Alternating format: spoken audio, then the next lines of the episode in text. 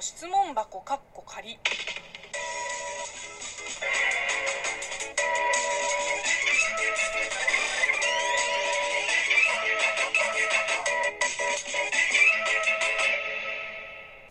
こんにちは。職業中国人のムイムイです。ムイムイの質問箱かっこ仮。この番組は中国生まれ、中国育ちの私、ムイムイがあなたの質問に答えていく Q&A ラジオでございます。えー、まあ、いきなりですけれども、初心に立ち返るという意味で、今後は、まあ、短めな5分前後のトークで、また毎日更新してみようかなって思います。ではでは。お便りいきます。えー、ラジオネーム、じゅんさん。ありがとうございます。いつも楽しく聞いたり見たりしています。日本のテレビなどでの中国の情報ってニュースで偏った話題のみで今の中国の話題や街中を知らなさすぎます知人に中国版 TikTok で見せてもらい、えー、びっくびっくりでしたごめんなさい。あの、ちょっと全然関係ないところで笑っちゃいました。えー、じゃ、じゃあまず続きを読みます。えー、びっくりでした。えー、こんな古い情報だけの日本を、ムイムイさんはどう思われます？え、っとですね、あの、さっき笑ったのが、えー、びっくりでしたの、びっくりの後に、絵文字の赤いびっくりマーク2つがついていて、まあ、いわゆる典型的なおじさん構文で使うような絵文字なんですよ。あの、このびっくりマークの絵文字について、実は前からずっと感じた疑問があってあの、ちょっとここで聞いてみたいんだけどなぜ中高年の方々はこれを使いたがるんでしょうか？いやこれ本当に、ね、素朴な疑問です。別になんかバカにしてるわけではなくあの本当に心の底からなんでだろうなっていう。なぜ中高年の方々はこれを使いたがるんでしょうかね、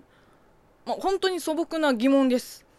あの私の観察ですと若い年代の人ってあんまり使わないんですよあんまりっていうかなんか使ったところあんまり見たことないんですよ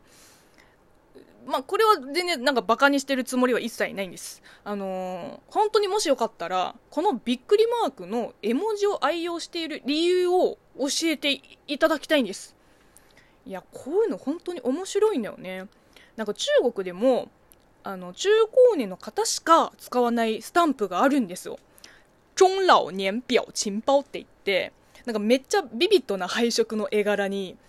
例えば「为我们的友谊乾杯」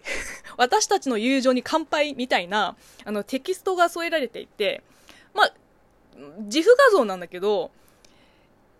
若い人たちが、まあ、もしそれを使う場合はほとんどボケのつもりなんですよ。でもまあ、例えば私の母親もすごいそういうのを使ってて、なんでだろうなってずっと思ってたんだけど、うん、やっぱりこういう世代ごとに美学的センスが違う現象が、なんか興味深いですね。なので まあ、急遽メールを募集します。えー、普段この絵文字の赤いびっくりマークとか、ハテナマークなどを使っている方は、えー、その理由を教えてください。で、使わない方は、なんだろう、使われた時の感想を教えてください。はい。えー、っと、すみません。あの、では、本題ですね。え、古い情報だけの日本をどう思うかですが、うーん、そうですね。まあ、情報化社会っていうぐらいだから、最新かつ正確な情報をつかんでる少数の人だけが、まあ、有利な立場にいたりビジネスで成功したりとか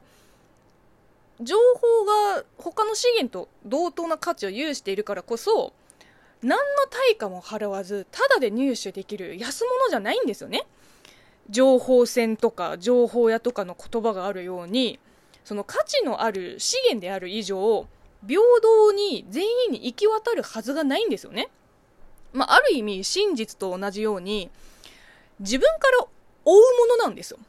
誰かが与えてくれるのを待つんじゃなくて自分の情報リテラシーを上げて掴みに行くんですよ。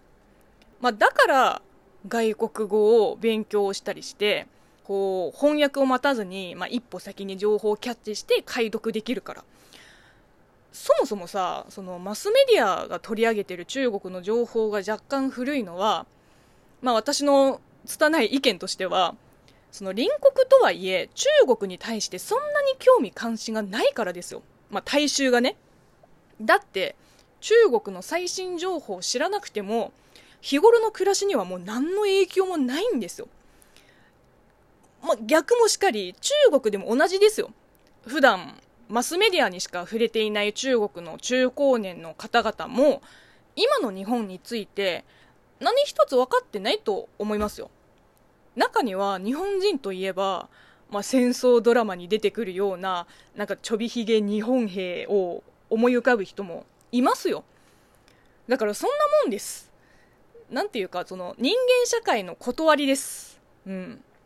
でもそんな中で、まあ、ジュンさんみたいに今の中国に興味を湧き始めた方々が、まあ、中国語を勉強したりして中国について詳しくなって